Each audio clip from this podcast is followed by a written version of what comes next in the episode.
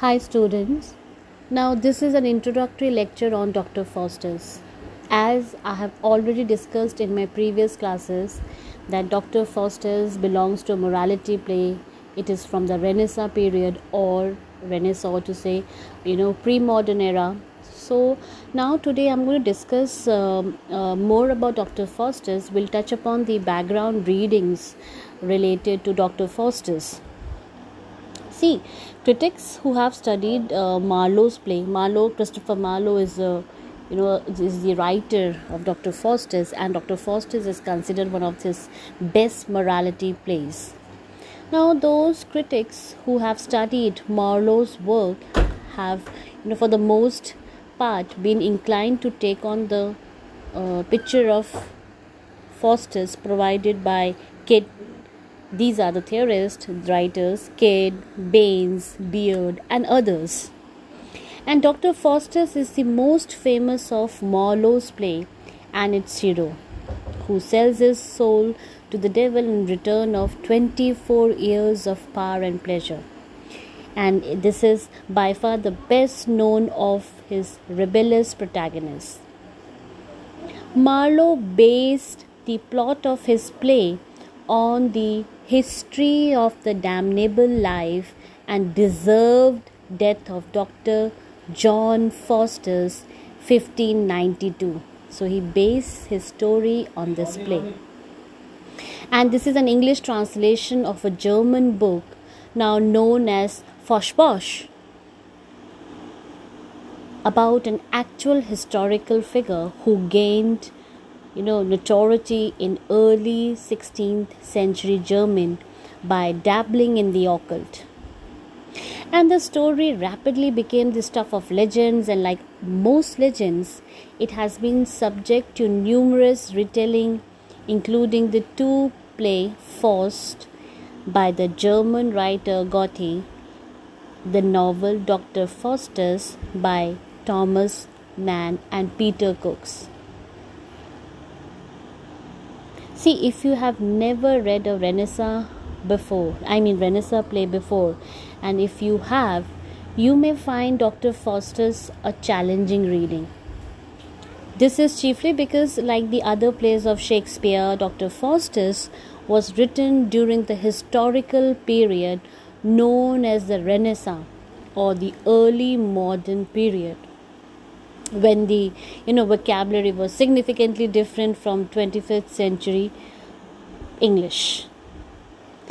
And this play is uh, predominantly written in blank verse and blank verse means a term that requires a few words of explanation. Now come back to the first book the uh, i mean this play has been divided into different plays. There are around four four plays that you know that includes and concludes the entire uh, story of Dr. Faustus. So, what is there in Dr. Faustus and why this novel became so popular?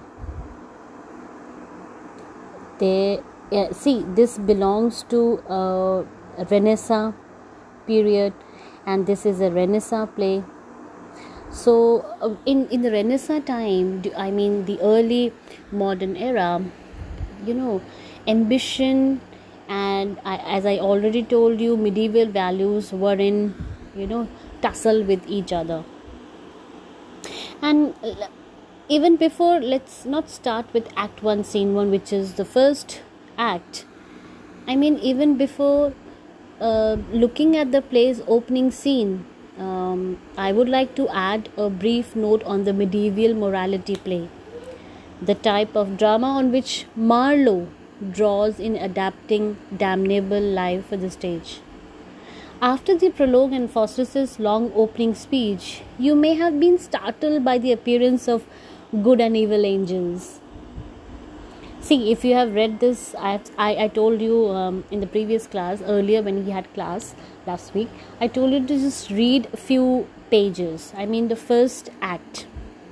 And if you have read it you may feel little startled by the appearance of good and bad angels.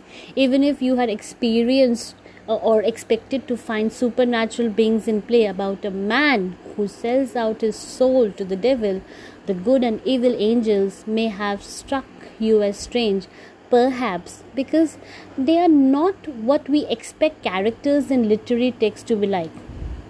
Their names tell us pretty much everything we need to know about them for rather than having individualized personality. They represent abstract moral values and qualities. In this case, goodness and evil. So, the first act that begins with good and bad angel represents moral values, moral qualities of goodness and evilness. At this point and throughout the play, they are engaged in struggling for the soul of Faustus. The good angel warning him of the danger of arousing God's heavy wrath. Act 1, Scene 1, line 74. By practicing magic, I mean black magic, the evil angel egging him, egging on him by reminding him of the power that necromancy will bring to him. Now, the art and the black magic of necromancy was very tempting. And by this way of creating characters or characterization, this is, uh, you know a typical um, a typical characteristic of morality plays which are fundamentally religious dramas that enact the conflict between good and evil, each of which is embodied in supernatural figures like you have Mephistopheles and Lucifer, or personified abstractions like good angels and bad angels, and most importantly, the seven deadly sins. They are shown fighting for the soul of a central human character who often represents humanity itself. Hence the title, you know, hence the title of one of the best known morality plays, Everyman. The aim of these morality plays were primarily didactic. That is, it sought to teach its audience and to offer moral and spiritual lessons about how to live a good Christian life. Even in Dr. Faustus, this didactic element can be seen most clearly in Marlowe's use of chorus. Now, the chorus is a group of, you know, it is a group of abstract individual, not individual, abstract, they are abstract and they will come in between, frequently in between the play and this and Marlowe has deliberately used the metaphor or it is a symbol of chorus because chorus here is to rep, is is is meant to present you know um, a, a, a, prologue and epilogue that rather like the uh, choruses of ancient Greek tragedies. They express traditional attitudes and guide that audiences response to the play. You know, in Greek tragedy, the chorus was a group of people, and whereas in Dr. Faustus and in Elizabethan drama, generally it is one person. Therefore, morality plays also sought to entertain their audience. They are full of clowning and knockabout comedy, just as in Dr. Faustus. Morality plays were prevalent in England during the late Middle Ages, but was still popular when Marlowe was writing. The fact that he turned to the morality play when he came to dramatize the damnable life raises questions about the genre of Dr. Faustus. What kind of play is it? Is it essentially a late 16th century morality play? warning his audience of the dire consequences of practicing black magic or is it the you know the attitude is it um, attitude of the story that it tells more complicated than this how does the play encourage us to respond to the central character who sell out who sells out his soul to the devil? These are the questions, these are the discussions that will erupt when we will do an extended reading of Dr. Faustus act by act.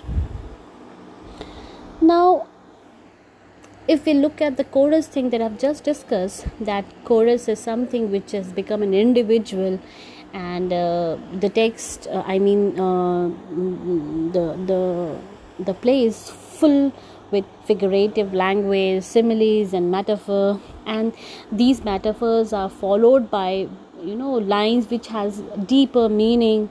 So we need to go into that details. This is very important uh, while reading Dr. Faustus. Now, Dr. Faustus's first speech is very important. That that is, you know, that is when the chorus introduces Faustus, who delivers his first speech of the play. The way the speech is staged and written serves to emphasize Faustus's position as an eminent scholar. It is set in his study and is surrounded by books from which he reads in Latin. The works he consults, written by such great thinkers of classical antiquity as the Greek philosopher, like he's been influenced by philosophers like Aristotle, the Greek, uh, who is known as the Greek medical authority, uh, and uh, he's um, also smitten by Galen. So there is no one on stage with Faustus as he delivers these lines, which means it is a soliloquy. Now, soliloquy is a technique in which the the mm, the character or the whosoever is on stage or uh, in the book is speaking to oneself, is speaking to himself as if, uh, as if, and the you know, and the reader gets to know about it when the particular character is speaking to oneself. Okay? Now soliloquy is different and monologue is different. In monologue the character speaks to the audience in a way that it feels like as if the character is speaking to oneself but the audience can guess and can identify it. In the soliloquy the character speaks to oneself speaks to himself or herself. So this is a difference that we need to keep in mind. Now, Faustus's uh, uh, motives in this speech seem to be mixed, neither all good, all bad, rather like the chorus initial portrait of him. Okay, so this is. Um, you know uh, this is enough for today. Just understand this play start reading it bit. I'll do it but read few pages. Get used to and get accustomed to this language the kind of language which was there in old english one after shakespeare. So let's happy reading. Okay